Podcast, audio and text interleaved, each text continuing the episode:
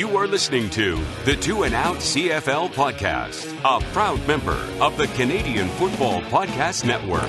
Grab some poutine and a double double. It's time for the Two and Out CFL podcast. He's got it!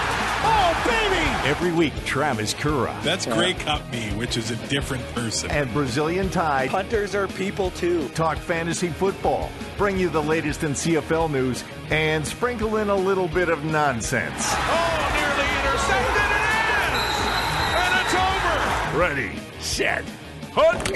And uh, it's Travis Currah, Sheldon Jones, the Two and Out CFL podcast as we wrap up semi-final weekend in the Canadian Football League. It starts with the Montreal Alouettes handling business against the Hamilton Tiger Cats. 27-12 the final score. So much to talk about in this game.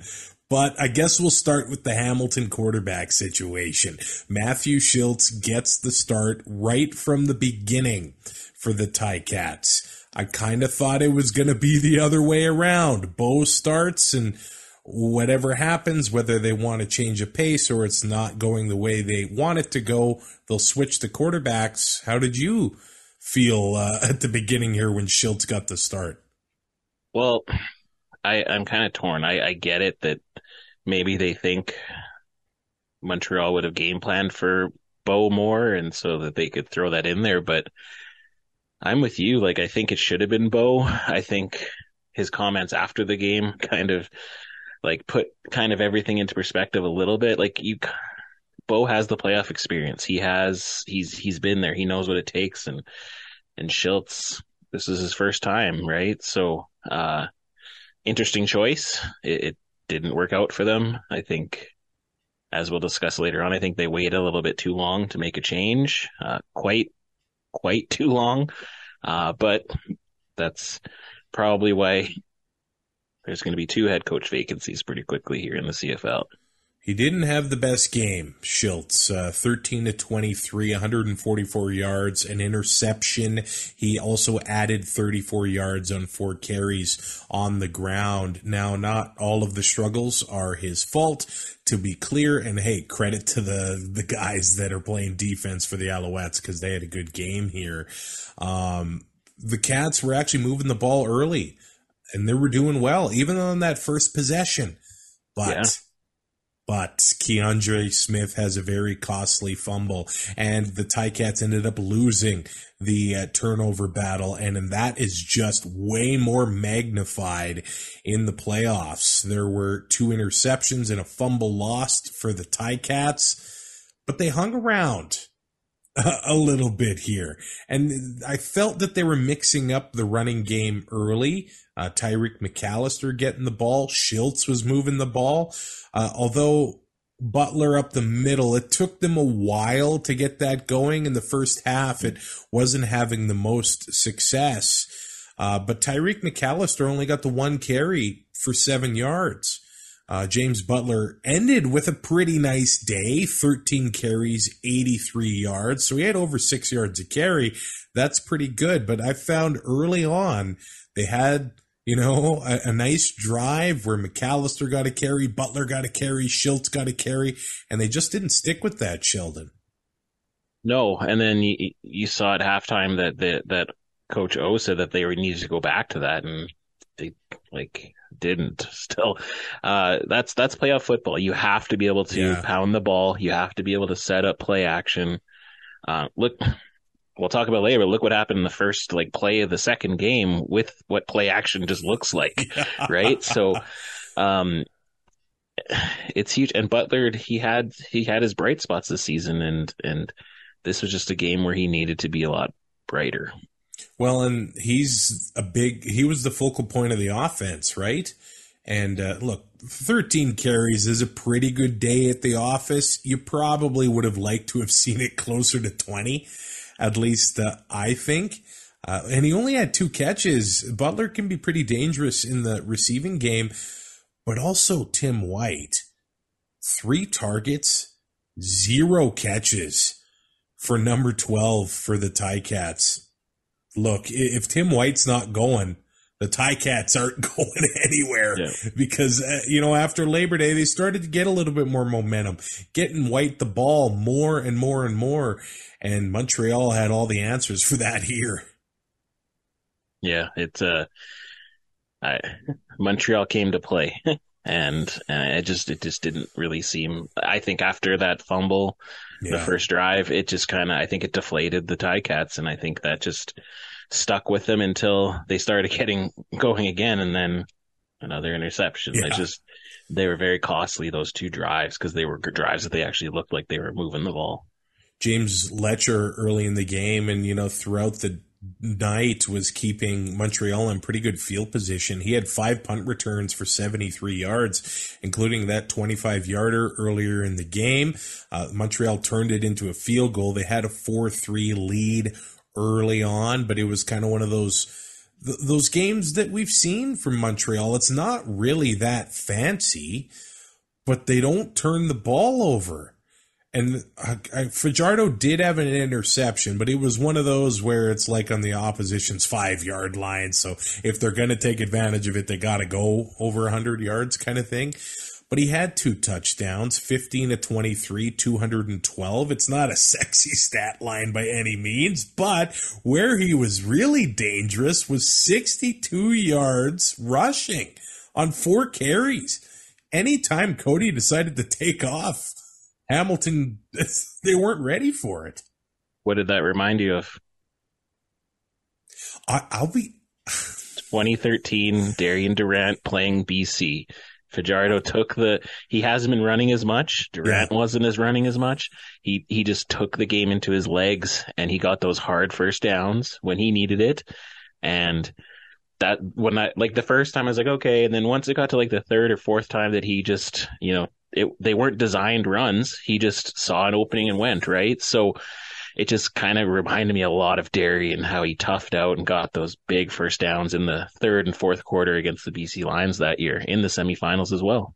I actually, Darian came to mind to me when I was watching BC Calgary. Now, just because the way, now BC smashed Calgary, we'll, we'll get to the game, but uh, just the way the talk and the chatter has been surrounding VA. Oh, he's Mhm. done. He can't win the big one. Which one's going to show up? Yeah. So, yeah, I could. There's some strange. Uh, we'll, we'll see. Either of these guys, they could meet in the Grey Cup. They've got a lot of momentum after winning the semifinal. If they start fast and maintain that in the division finals, both teams got a chance here.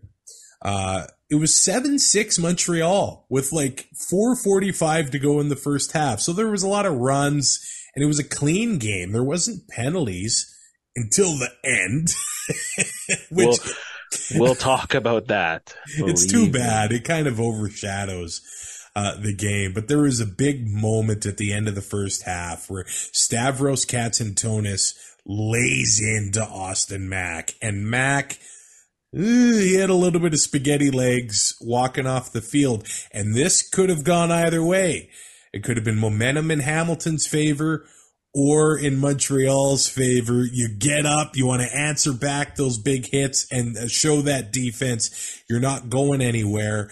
And that's the direction it went because Shiltz gets picked off deep in his own end at the end of the first half. It's Darnell Sankey off of the deflection. And then, like the next play, Austin Mack's back onto the field. He scores a touchdown. It's 14 6 Montreal with 44 seconds to go in the first half. What a momentum swing and just a dagger giving up that late score at the end of that half. As a Rider fan, it reminded me of quite a few games down the stretch of something happening right before the half. But yeah, no, that's and and and for that to happen at home, you get to build off the crowd energy that happens when you get that interception deep in your own in the zone. And so, kudos to Sankey getting that ball. And uh, yeah, it's uh, as somebody who had nothing, no skin in the game watching it, it's just it's amazing to see the momentum take over like that. And and that's basically where the game kind of left after that. It's, it just seemed again, Hamilton was super deflated and you lose all that possible momentum of being only down one point going into half, and then now you're down eight points, just like that. And what a year for Austin Mack, uh, a rookie season in the CFL. He only had three catches for 46 yards in this one, but obviously that touchdown at the end of the half, I guess it ended up being the game winner. Uh, Hamilton didn't score any more than 14, so uh, that was obviously a big score. Now, after halftime, Montreal continue to chip away. They start the second half with a field goal, and this is when I started to watch Hamilton and wonder when's Bo gonna get in? Yeah. When when is he gonna get in there and uh, spark the Ticat offense? And it just didn't happen. But it was, and I'm trying to think like when would have been the proper time that after Montreal gets that field goal to open up the half. Uh, Hamilton has a big play to Omar Bayless. He makes a great, great catch and they get a field goal of their own. So it's only 17 12. Uh, they, they had opportunities here. There were 17 9 at that point. But Shiltz gets in there, and I think Montreal's defense really turned it on. They started pressuring him, and he wasn't getting much done. I feel like if Hamilton was going to make this decision, they had to do it quickly after maybe one series where it seems like Shiltz isn't seeing it, and really, they weren't scoring sixes. they were scoring threes. They they just needed to do anything to to finish a drive, and who knows if Bo would have been able to do it. But I, I guess that that's the question that is going to be lingering over this game and the end of this season for the next six months in Hamilton. Hmm. Like you, if you, when you put a quarterback in, there's obviously that chance of like just a really quick momentum change, but they also need time to get into the game zone, I feel. And so if you wait till six minutes left in the fourth Yeah. quarter, That's not That's a good not- spot. That's not giving, that's like mop up time. That's like, we already know that this game's over. Get in there and we don't want any injuries at our quarterback. What does it like? So the, he needed to go in in, if not right at halftime, like middle of the third quarter. That's the time that you got to put him in. And so I'm questioning why Steinauer didn't want to put him in there, why Milanovich didn't want him in there. Like, I, I, it's very interesting. Very interesting. because it was in the fourth quarter. Hamilton ended up having a, a pretty nice drive. Uh, it was they had a 14 play, 65 yard drive, and the big moment here was second and 10 on the Montreal 28. Darnell Sankey sacks Shiltz. So they had to kick a field goal on third and 21. So now they're down five. And I think maybe that is the moment where you put Bo out for the next drive. Yeah. But Montreal, the, the drive that they had following that almost made it a moot point a little bit. They go seven plays, 70 yards to score a touchdown. So I think that one was another dagger score against the Ticats. Like they pull in within kind of one score and they got a chance. And then the Als just shove it down their throat. And uh, I guess a shout out to Jake Harty, who had six catches all year. And he's the one that scored the touchdown to put the Als up 23 12 before the point after. And uh, Jake Harty has been a guy that has battled through a lot, battled through injury issues. So, three catches, 31 yards, a touchdown in this game. Good for him. I mean, he, he he's involved in the situation at the uh, end of the game as well. But uh, Jason Moss pulling out some tricks out of the hat, including a big 21 yard play to the fullback James Tuck, and obviously Jake Harty with a crucial touchdown uh, to kind of take any wind out of Hamilton's sails there. Yeah, and and I think you actually called that last show when you said playoffs is the time when usually there's a receiver who comes out of nowhere and does something spectacular, about. right? So yeah, yeah. So so good, good, good on you for that one. And uh, Yeah, it's actually good to see Jake Harty because he had a really rough time when he was in Saskatchewan here, and we didn't really actually get to see what he could really do because of all the injuries, right? So good to see him have that. Uh, they, he's one of those older. He's kind of like the older veteran Canadian, Yeah. the, the raw bag type on the team there. So it's good for him to to get in there and get get a touchdown. I'm sure he's been waiting a long time for that feeling. He was So- he's throwing out the bird. That was that was awesome. So so then it was that moment after that Jake Harty touchdown that Bo ends up coming into the game. But at this point, they're down 12, six and a half minutes to go. And I, thought Bo actually had a really good throw to Omar Bayless.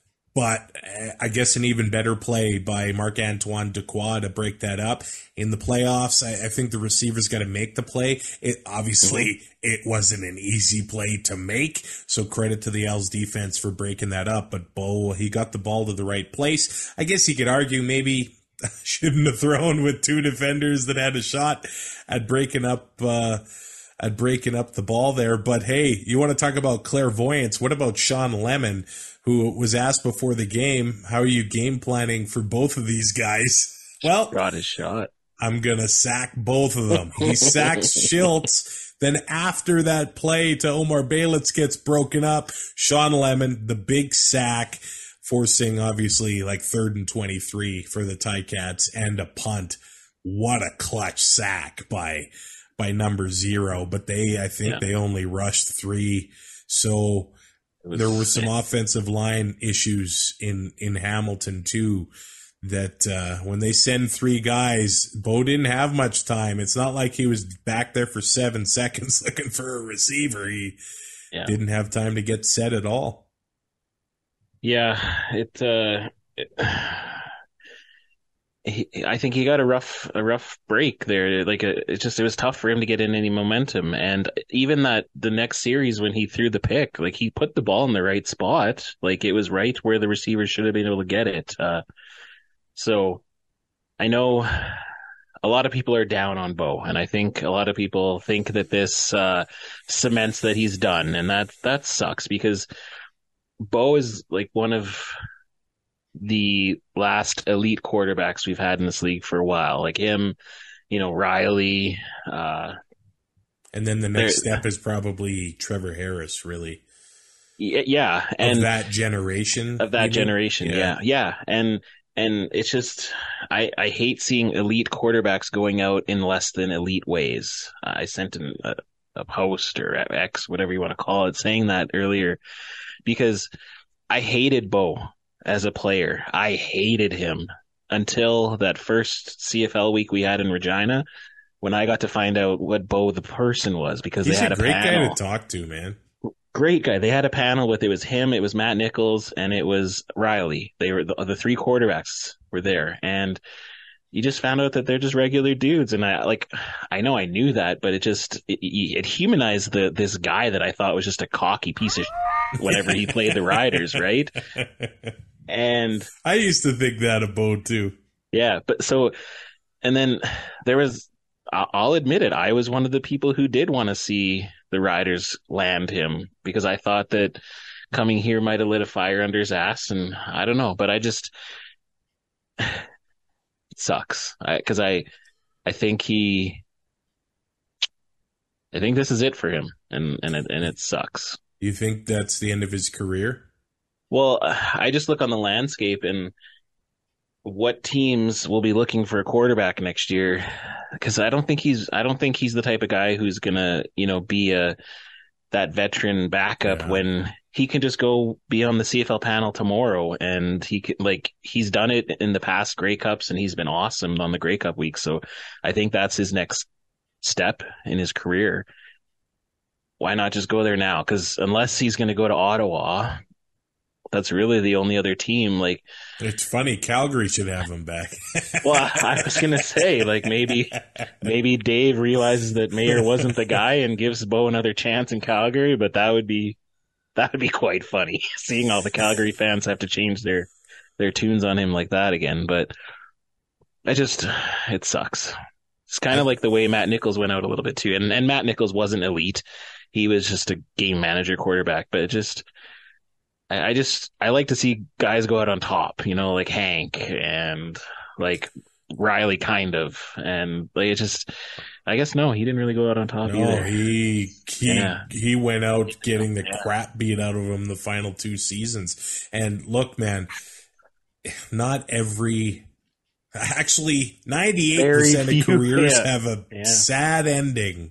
Yeah, Like I, I don't want to remind you of Ricky Ray's last time on a football field when it could have ended in the 105th Grey Cup beating Calgary in the snow in Ottawa. Yeah. But he came back and damn, like it, it's sad. It's it's tough to to see that, and that's kind of recent Canadian football history. And I yeah. credit to And Bo the yeah. way he handled last year, ending the that season on the bench, Mhm. and this year two stints on the six game injured list, and then doesn't start the playoff game. He tried to handle, and I think he did handle that locker room interview with grace, but but then blunt. he, He, was blunt. he basically said if you're not going to be starting your highest paid player in the playoff game, I don't foresee myself being here. And that's that's what Bo said. I don't know if he's done in the CFL. I That's weird to say, man. It's weird. He's He's the winningest quarterback in CFL history. but a lot of injury problems and they're adding up and Yeah. uh that doesn't help obviously. Mhm. Yeah. it, it was weird. Like he was on such a pace. It- like we're getting to the age where uh, this podcast is almost as old as some careers in the league. You know, so Yeah. Bo was only in the league for a season or two when two and out started, and he was on such a pace where he was just winning every game, and that winning percentage to start his career was incredible. And then the the last couple of years, it's Mhm. it's tough. And Hamilton's got a lot of questions uh, to answer here. And I, at the end of the game, after the lemon sack, it was really William Stanback, the closer, Mhm. comes in, and it was like the Cats were done. They had no answer. Stanback, a 38 yard run, uh, then a 10 yard run. And then he gets a one yard run, but then Cody Fajardo runs for 11 yards. And Stanback ended up adding another eight yards that drive before they kick another field goal to uh, take that 27 12 lead that would be the end of the game. Um, Bo comes in, gets interception, gets intercepted by Marc Antoine Dequoy, and then Montreal gets the ball again, 48 seconds to go.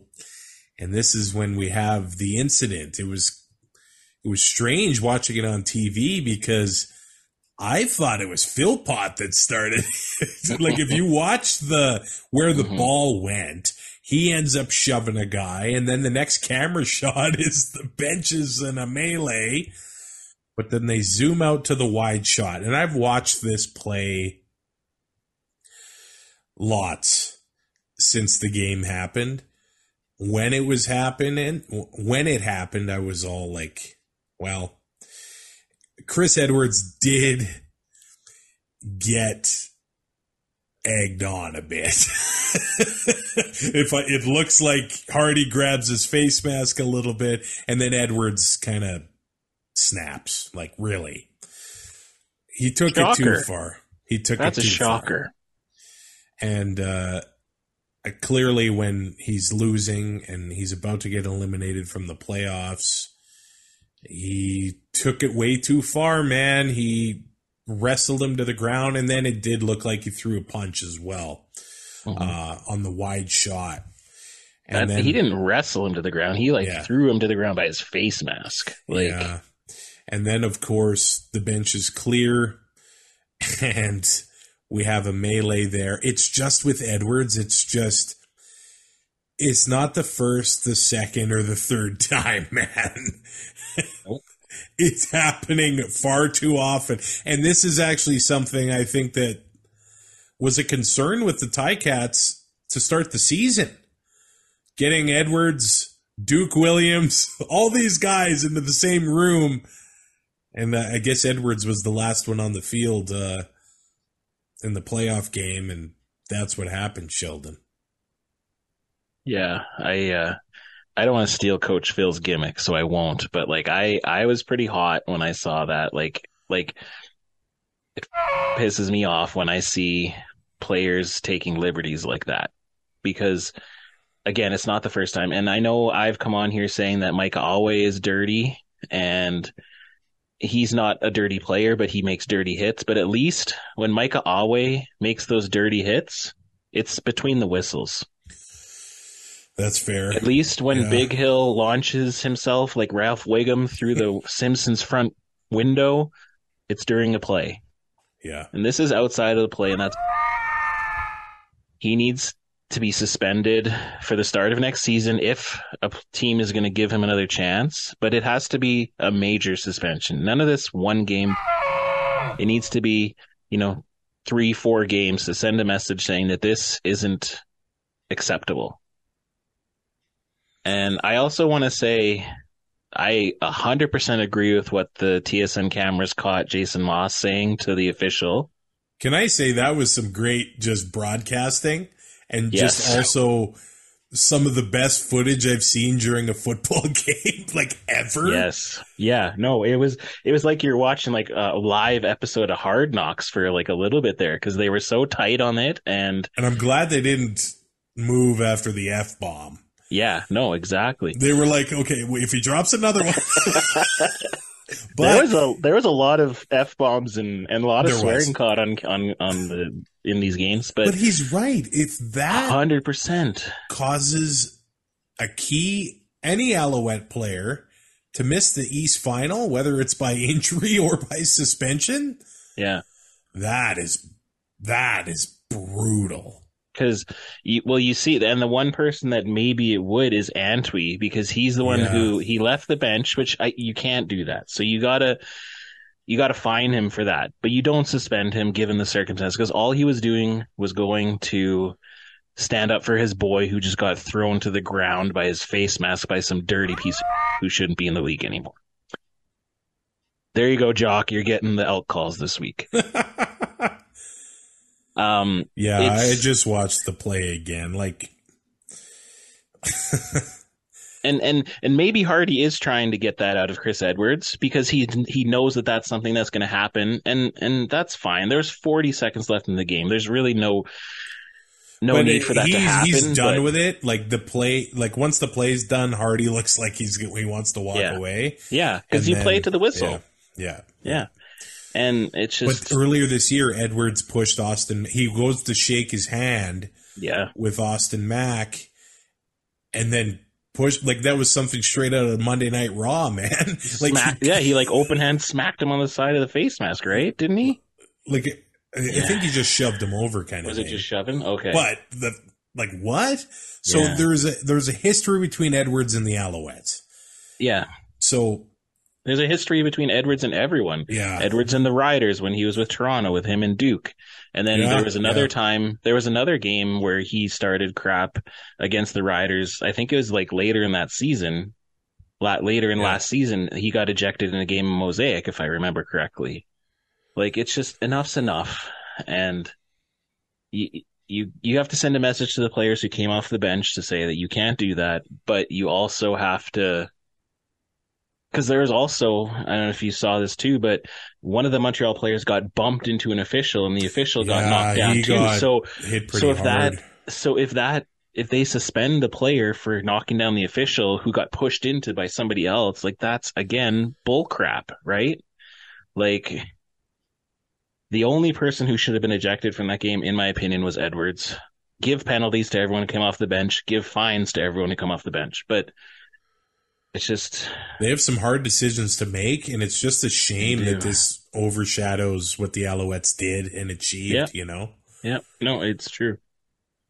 man, I I don't want to be in the league office for this decision. Like I, I do feel like if it was a regular season game, and I, I and I know that we want the games to be officiated the same in July as they are in November, but they never are.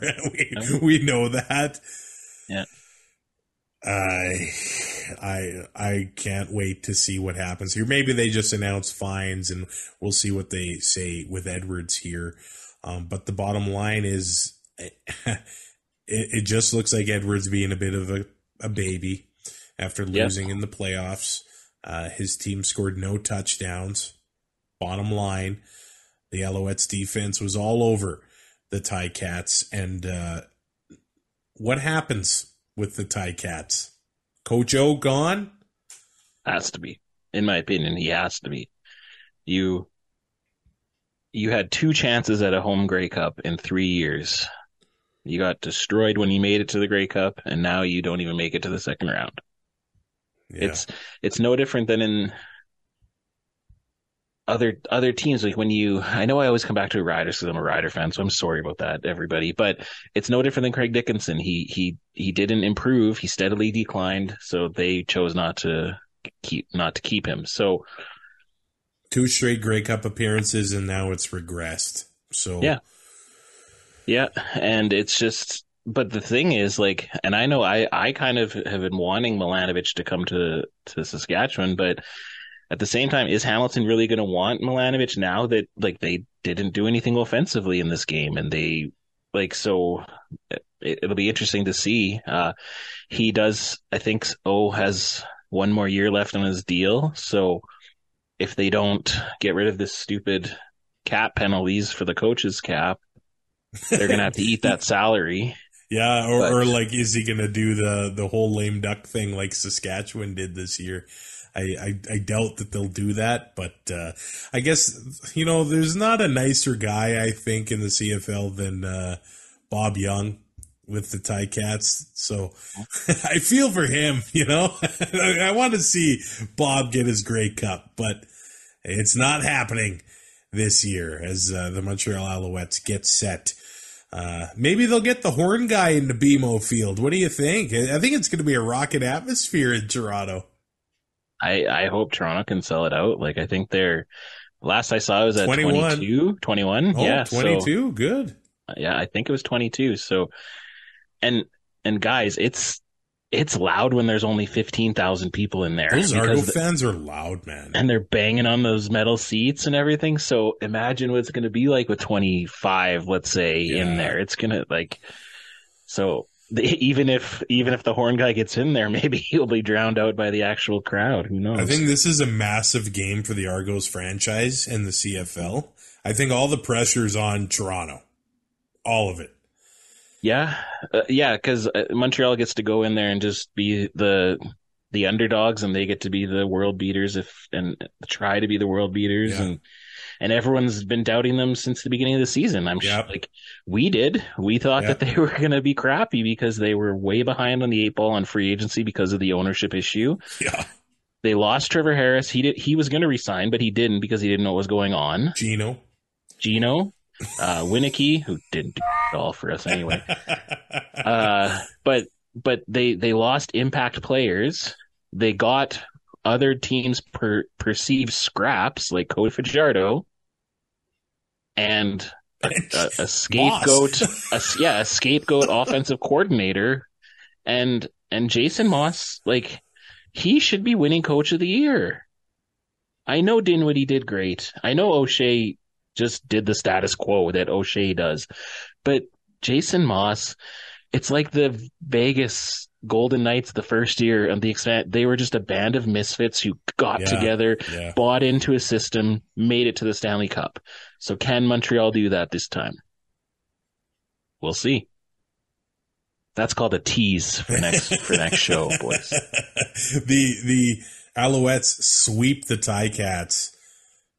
Man, the, the Ticats got swept by the Argos and the Alouettes in 2023. Whoa. That's a lot of losses. Yeah, that's man. that's that's but probably but again, that's percent of their losses. The the one thing we have to remind remember about Montreal, and then we can move on to the next game if you want. They are undefeated against teams with a lesser know, record than I them, know. and they're they are winless against the teams better than them. So now it's it's what's going to happen. They've been close to Toronto, so now they've got momentum and belief. I think so. We'll we'll, we'll see. I we'll talk about it next week. And now we're off to Vancouver. The BC Lions advance to the West Final after beating the Calgary Stampeders 41 30. Now, I don't know. Does the score flatter Calgary? I, don't think so. I think Calgary did bit. have they had their opportunities here. Sheldon, what were you thinking? You know, three minutes into the game, uh, Jake Maier hits Begelton, hits Marken Michel. It's seven nothing Stampeders early. They came out flying, man. Yeah, no, I. That's what Calgary can do. They. uh I said it before, like they they know they have a credible threat at running back in Kadeem Carey, and they're able to use play action without even running a play before that. So I was what my initial thoughts were if BC doesn't match here, they're screwed. but they well, did. And early they didn't match. Like Calgary actually had yeah. another opportunity yeah. because uh, BC had an illegal punt Mm-hmm. And the Stamps got the ball in good field position, but in the back half of the season, bounces like this did not go BC's way. If there was the ball hitting the DB in the hands, it was hitting the ground. Well, mm-hmm. Gary Peters hung on to the ball, but maybe with a cost. G- Gary Peters runs into Ben Hladik, who had a great season as a Canadian linebacker, over a hundred tackles on the year. Peters was down on the field as well, but it was that interception that really uh, launched the Lions offense into high gear because uh, the Lions made Calgary pay for that mistake. And uh, very quickly, it was 7 7 after the Lions go 75 yards on nine plays and end in a Jevon Cottoy touchdown. Now, maybe we were reading too much into that, I guess, week 20 game between the Stamps and the Lions because Calgary had a little bit of that same game plan where there were three or four guys rushing and the rest in coverage. But VA was on his game and he picked it apart all night, Sheldon. Yeah, big play VA came out to play. The we always everyone talks about how there's two different Vernon Adams. There's the the guy who can light it up like this and score 40 points or, you know, he can throw five or six picks. When he's only done that a few times compared to he's had a lot of good games. So I think that's I think we're starting to get into ridiculousness with people keep saying when's the what's the real Vernon, but he he willed it like you said before. He he was playing like Darian Durant in 2013. He he willed it. He found his targets. He that one play where it looked like he was going to get sacked for sure, and he got out of there and he found I think it was Hatcher downfield. Like he it big play came to play. That's all. I, that's all we can really say. It's a good bet that it was Hatcher because he had nine catches, 195 yards, and a yeah. touchdown here. I, I can't. I I can't tell you that Jake Maier had a bad game. Like there were serviceable two, two turnovers there, but the, the the biggest problem here is the five field goals. That's yeah, it. I I was keeping track at, at I think it was at the end of the first half where or just coming up to the first half where they BC and and Calgary had the same amount of scoring plays. Mm. But Calgary had one touchdown and four field goals right. and, and BC had five touchdowns. No, four touchdowns and one. I whatever. But when you score seven instead of three, you're going to win the game if you consistently do that. Like Rene Paredes, probably one of the best kickers ever. Maybe yeah. not as good as Lui, but was this his last game? If it was, he went out on a hell of a hell of a game for him. it seems like the past few years it's been like, is this my last game? He's been busy with doing the firefighting thing in uh, yeah in Calgary as well. Um, but I, I, think Lui just has this unmatched longevity, you know? Oh, yeah, yeah. It's nobody like, will be able to beat that. Like, yeah, playing for as long as he did. Uh, McCallum had some pretty good longevity as well. Um, something about that BC life, I guess. Who Yeah. knows? Yeah, maybe. And maybe Maybe maybe, Sean Whyte. Maybe he's going to be the next guy. Like Yeah. there have been well, you think of McCallum when he went to BC, I think a lot of people at that point of his career thought maybe he was done. Yep. But then he continued to have some of the best see and Sean Whyte this year, one of the best kicking seasons in CFL history. I guess maybe kicking in the friendly confines of BC Place doesn't hurt, but they've sure had uh, the luxury of having some great kickers in their history. I think the moment, like in the first quarter, when you knew VA was on, first and 20 after a holding call. And then he hits Dom Rhymes for 23 yards. And a lot of these were a lot of red and white jerseys in the area, and they couldn't make the play. So he was throwing them into tight windows and had himself an incredible game. I mean, he had the one passing touchdown obviously. Well, he had two passing touchdowns at the end of the day. He also had himself uh, three rushing touchdowns. Uh, I think only I think only one of them was one of those uh, goal line plunges. The rest were Yep. pretty impressive runs, and I think there were some questions regarding his health. He came in fresh and uh, he got job done here. But the Lions, the defense was flying all over the place. They ran into each other, Peters and Hladik. Uh, TJ Lee almost got, like he almost got knocked out by one of his own guys. What did you think about Calgary going for the first quarter challenge on a five yard play on first down? Now it, they got it right. So it's, Yeah. I guess it's well, at least they won the challenge. So it's nice to have the challenge won, but you mentioned VA in the pocket evading, you know, a sack. He hits Hatcher and then he runs it in. So they scored a touchdown on the drive anyway, but a quite a big risk to throw the challenge flag in the first quarter on a five yard play.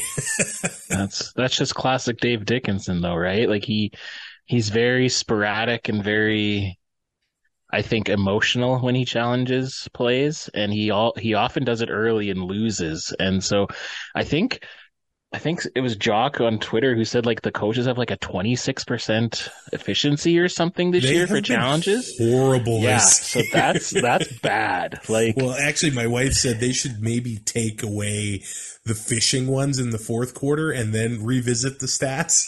yeah, maybe. it might yeah. be more fair. yeah. Um, but it, the right, yeah, he won the challenge and that, and that's great. But Yeah. why are you even risking the challenge on a five yard play when it's not a, if, if I'm a head coach and maybe this isn't why, or this is why I'm not a head coach, but I'm not challenging probably anything in the first quarter unless it's like a scoring play or if I am going to get the ball at the one yard line or something like that because you just don't know if you're going to need that later in the game hmm and and he's he's he's always been re- willing to risk it early and but he he's he's there and I'm here. So I guess he's doing something right. I think the Stamps just couldn't afford to get into a track meet with the Lions, and that's what happened.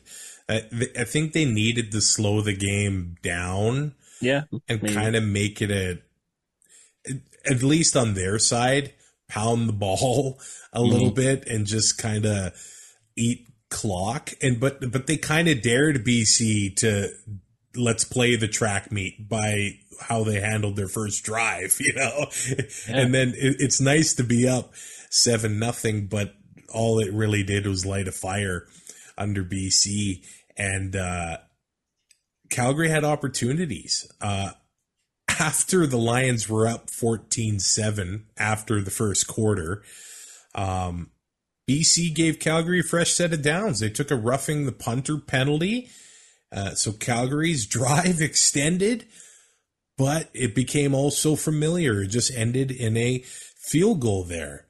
And they had no answers for Vernon Adams. And I, I know that they were hyping up the linebackers, Cam Judge, Micah Awe, but they they needed to make a play and they Mhm. just couldn't do it. It was 21-10 in a hurry and you're just falling behind, falling behind and then they reach into the pocket and we got to give props to Calgary for this. So many great plays from Vernon Adams, but Bryce Bell, the offensive lineman for the Calgary Stampeders. What a play getting number 66, the big man in the open field. Look at those hands on him. Don't tell me he doesn't have good hands, Sheldon. I linemen have great hands. They just are never given the opportunity. I I remember back when I was playing football, like in grade nine, I was I got called up. Or, or the jun I was on the junior team, and our season ended, and the high school team had a few more games left, so we went to practice with them, and we were doing a, a drill, and there was a I got a pass, and I just you know, stretched out for it and caught it as and like holy. For a lineman, you sure got hands, and I was like, "Of course I do." But um, lineman, like you gotta love a fat guy play. Like you gotta love it when they and and it, it's it's very funny how they lined up in that on that uh in that formation because it's not like he was the third tight end. He was like just in the tackle position, but he was Yep. still that tight end, and he obviously re, you know recorded himself, and so obviously BC was sleeping there, not listening, but like. Hell of a catch! He made a move to Yeah. out a defender, and it's like, it's like, oh, it's just too bad it wasn't for a touchdown because the only thing better than a a fat guy play is a fat guy touchdown. But so I I, I liked I liked that a lot. Yes. Now, that drive ended in, you guessed it, another field goal. Uh, 206 left in the first half. It's 21 13 uh, for the BC Lions. But Sheldon, the end of the first half in the East game, Montreal with the dagger touchdown. The end of the first half in this game, they gave VA the ball with two minutes left. He hits Hatcher through a tight window. He's slicing, he's dicing, he's even got anchovies on his pizza. 18 seconds left in. Have you ever had anchovies? Not knowingly. Okay. Oh, I guess. Well, in Caesar salad, I guess, because it's Yeah. in dressing. That's what I was My wife was say. not a fan when she found that out. when I uh I worked at Pizza Hut for a summer and I think somebody only ordered anchovies once. It was like this one can that would get refreshed when the one guy would order it. really? You're ordering this? But anyway, uh VA. Scores a touchdown with uh, 18 seconds to go. It's 28-13. Again, those late touchdowns in a game just absolutely crush a guy. Yeah, and they got the ball to start the second half too. It's not like Calgary had a chance to just get off to some momentum coming out of the break because they did again. Like they just kept going. Well, I guess I guess Calgary again had a chance. Yeah. They uh, they they forced a fumble on uh, BC's first possession in the second half. I actually thought it was going to be incomplete. I think we've seen a a few plays this year where it's kind of a bang bang. The guy catches the ball, takes a step, drops it. They call it incomplete. But in this case, they ended up calling it a fumble. Mhm. Kadeem Carey gets a big run, but the Stamps again turn it into three points.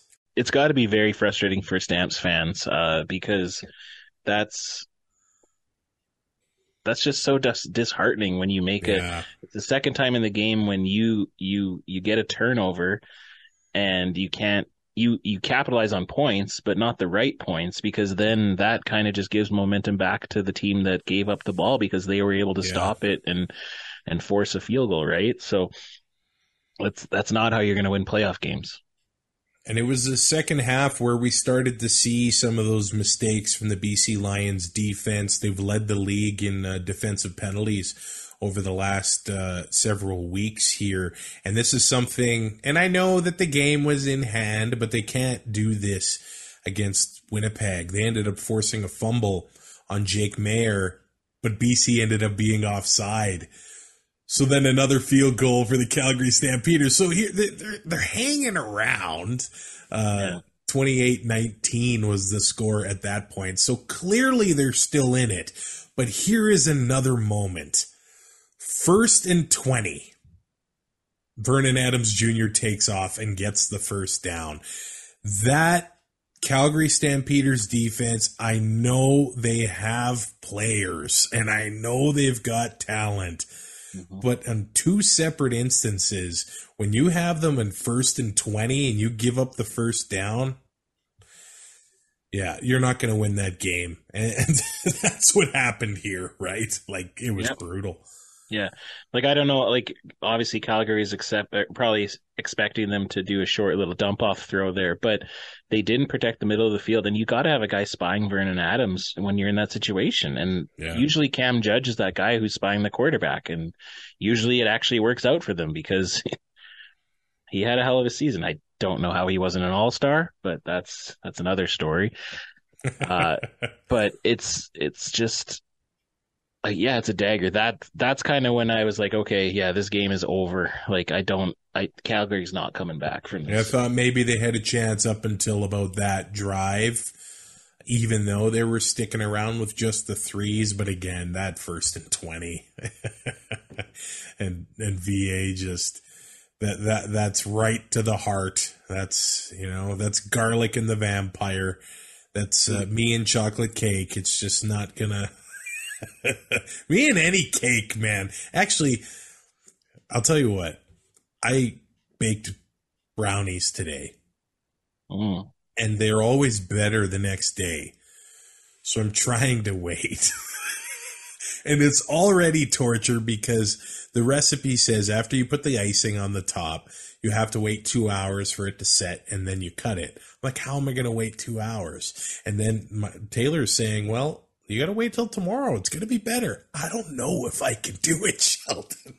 Well, I'm pretty sure you got to test one tonight to make sure yeah, it is I'll better. Maybe I'll have one. So it'll be three then.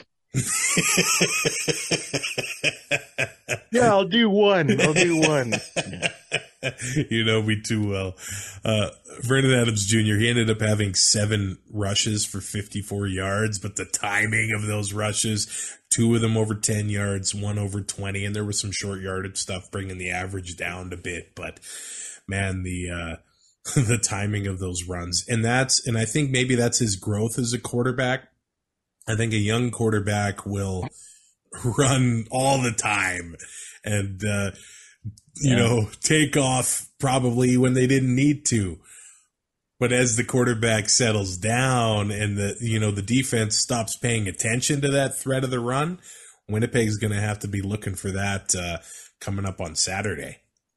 Yeah, and I, I think going back to the previous game, I think Cody's done that as well. He's not the trigger happy runner that he was in his first season as a starter with the the Riders. So it's good to see the maturity in those two uh, quarterbacks who both of them have been faced a lot of adversity and both yeah. of them do have a lot of fans who really do want to see them succeed. So it's it's good to see both of them winning today.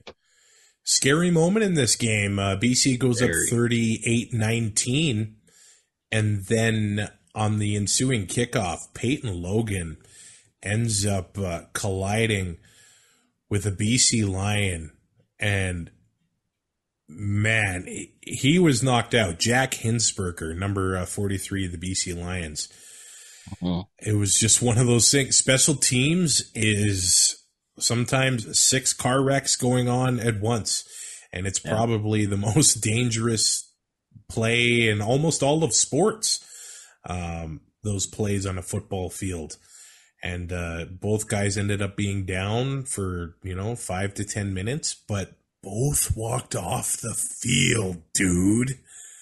Yeah. That makes you feel good. Uh, I mean, hopefully both guys are okay going forward yeah. and there's no, you know, serious long-term injuries and effects here, but man, that that was that was hard to watch.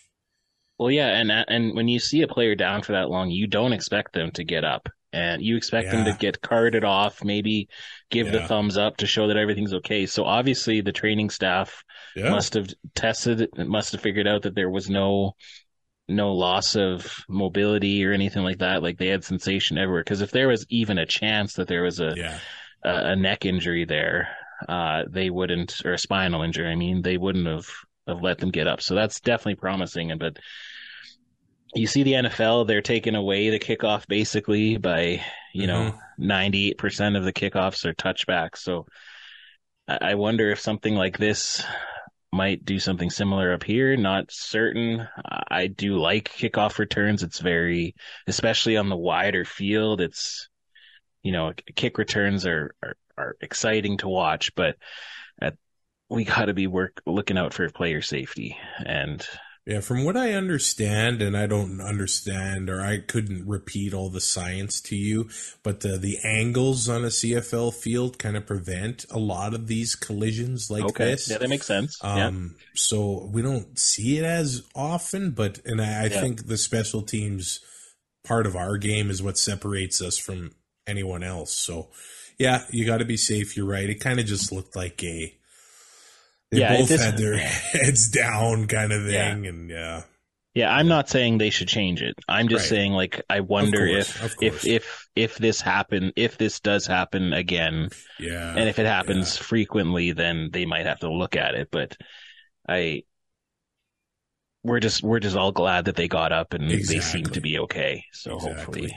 hopefully, never have that again because you never want to see and then. And imagine if the the players were getting carted off or something like it. it- Just imagine the teams having to play after something like that. Like you, yeah. like the the Damar Hamlin incident in Buffalo and stuff like that. Like tough. So I'm sure it was it was a big sigh of, or a big sigh of relief for all of the players and everyone involved that they could go back out there and realize that their guys were okay. I think the fact that they both got up, the the players are like, all right, let's Yeah. go. Well, yeah, because you saw like all the BC guys were all cuddled together and like for yeah. prayer and stuff, and so I'm like, oh man, like this. And then you see you hear clapping, and he's get he got up, and we're like, and they they looked rough, like they looked like they did. They, they did. they definitely both got their bells rung. You could tell when they were walking off that they were looking very confused. Uh, Yeah.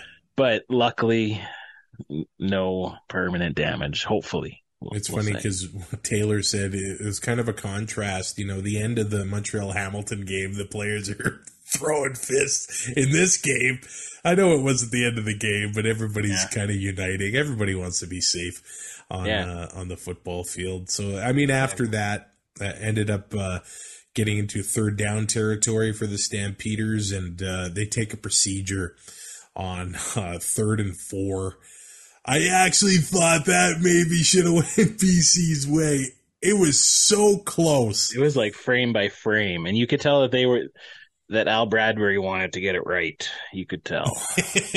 like it, it could have been first down. I mean, it would have been still a 19 point spread at that time, but uh, uh, BC takes over uh, after the turnover on downs. There, they kick a field goal. It's 41-19, and then we start Calgary third and 21. They hit Cole Tucker for the touchdown and there's a holding call. See, there's some opportunities and some plays that Calgary left on the field here. Uh, uh, I'm not. It wouldn't have been. It probably wouldn't have been a different result here, but it's just another one of those things where they had to settle for a field goal again, and then uh, they ended up getting a garbage time touchdown at the end of the game. They drove 101 yards. BC took a roughing the passer and illegal contact. I don't want to read too much into it, but the, the penalties started to come into play. It's just like Calgary wasn't good enough to take advantage of uh, those plays and and be a magical Dustin Crumback from earlier in the season. And BC just overmatched them and pretty much every single way. Really, it was uh, wild to watch. And hey, we got to point out, and they pointed him out on the broadcast over and over again. Josh Woods, number two, the BC Lions, hit 11 tackles, three of them for a loss, added a uh, knockdown as well. What a monstrous game that he had in this one. Uh, they only ended up having one sack. It was from David Menard, and there was only one sack from uh, the Stamps, and that was Cam Judge on uh, Vernon Adams Jr. So there it is, man. We got the same final four as last year. BC's going to Winnipeg with a different quarterback than last November.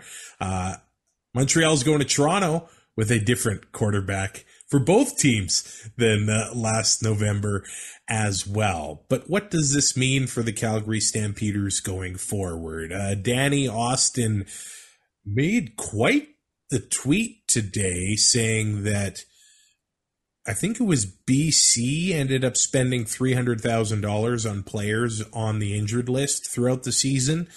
Calgary's expenses were a million dollars.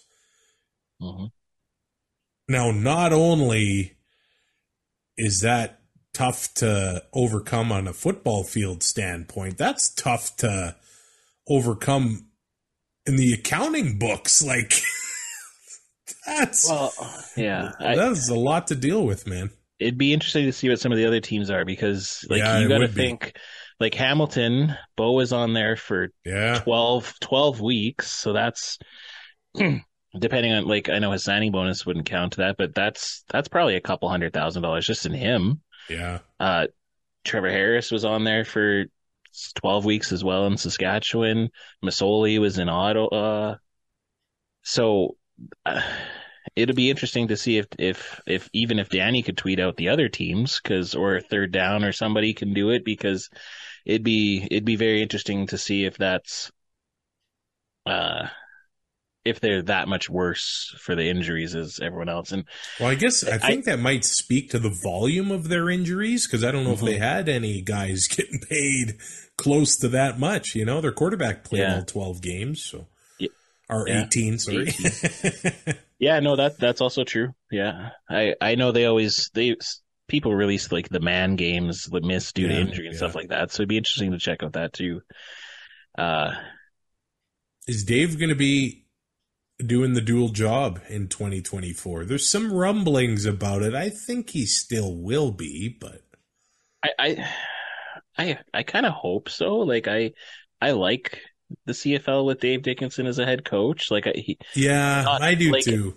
like I, I he's just one of those guys and and I'm I said this to a friend earlier to like when you when you watched his pregame speech that they showed on TSN compared to the speech that his brother did the week previous or two weeks previous like it just it just showed the contrast between their two styles I guess. But like I like having a a, a coach that's passionate and and he's good for the league. I just don't know if both roles are if that it weighed too much on him maybe or if he he didn't have enough time to do as much coaching as he normally would i, I worry if he if he leaves the booth or leaves the field and just goes up to gm and so would he Killam would probably take over there and i guess that seems to be the the plan but i don't know man i i just for entertainment value and for the the good of the league i hope that dickenson continues to coach for years to come. Yeah, I love having guys like uh, O'Shea and uh, Dickenson on the sideline. That's uh, Yeah, like we missed the we missed the Wally Buonos and the yeah. and the Don Matthews and like the like all those guys who like were just so tenured and they they like it just they love football and and you love seeing them love football and it's just I don't know. These some of these newer coaches aren't working out as much as we thought. Like Claybrooks in BC didn't work out. He was the fancy hire back then, right? And yeah. but then you do see some like Dinwiddie who are who are working out. So it'll be interesting to see what happens there. Well, the division finals are upon us, and uh, there were no upsets this week. There are no, there were no covered spreads this week by uh, either team. I was two and zero. Just just y'all were one and one. Just saying. Yeah, I was uh, one and one. I almost want to pick Montreal, BC here. I maybe it's just what I'm cheering for. I don't know, but uh, I I just those Argos, man, they haven't played a meaningful game since like last November. Yeah, no, that's Well, fair. But they well, they've that'll been playing like they they've been meaningful Yeah. games though. Still, so Yeah, yeah. I, I, I just, yeah. And hey, if you watch their, I watch their videos a lot, like on TikTok and Twitter and stuff like that. And uh, I don't know if you saw at the end of that Toronto game, the end of the year when they beat Ottawa, they were trying to Gatorade Dinwiddie and he kept avoiding it. But they gave him the belt in the locker room and he's dancing around with the players. And I think they Gator they got the Gatorade shower on him in the locker room. They just seem like a really tight knit team, and when that happens, they become pretty difficult to uh, defeat. But we'll talk about all that coming up uh, this week. The West and East final. Thanks for uh, joining us to talk about semifinal weekend. Thanks for being here, Sheldon. I appreciate that. always. Is that a Bon Jovi song? I think it is. It's a probably one of the Sounds most like be. popular popular song titles of all time. Probably. Probably. you can rate, review, and subscribe to Two and Out on your favorite podcatcher. And hey, uh, like and comment on uh, YouTube as well. As always, for the algorithm, baby. For the algorithm. We'll even if you even if you think I'm in your you're in my head, keep keep keep commenting. Yeah. I just like to shout out our viewers, okay? We'll talk to you soon uh, to get you ready for the division finals. Thanks for listening. Find more great shows like this at CF Pod Network on Twitter.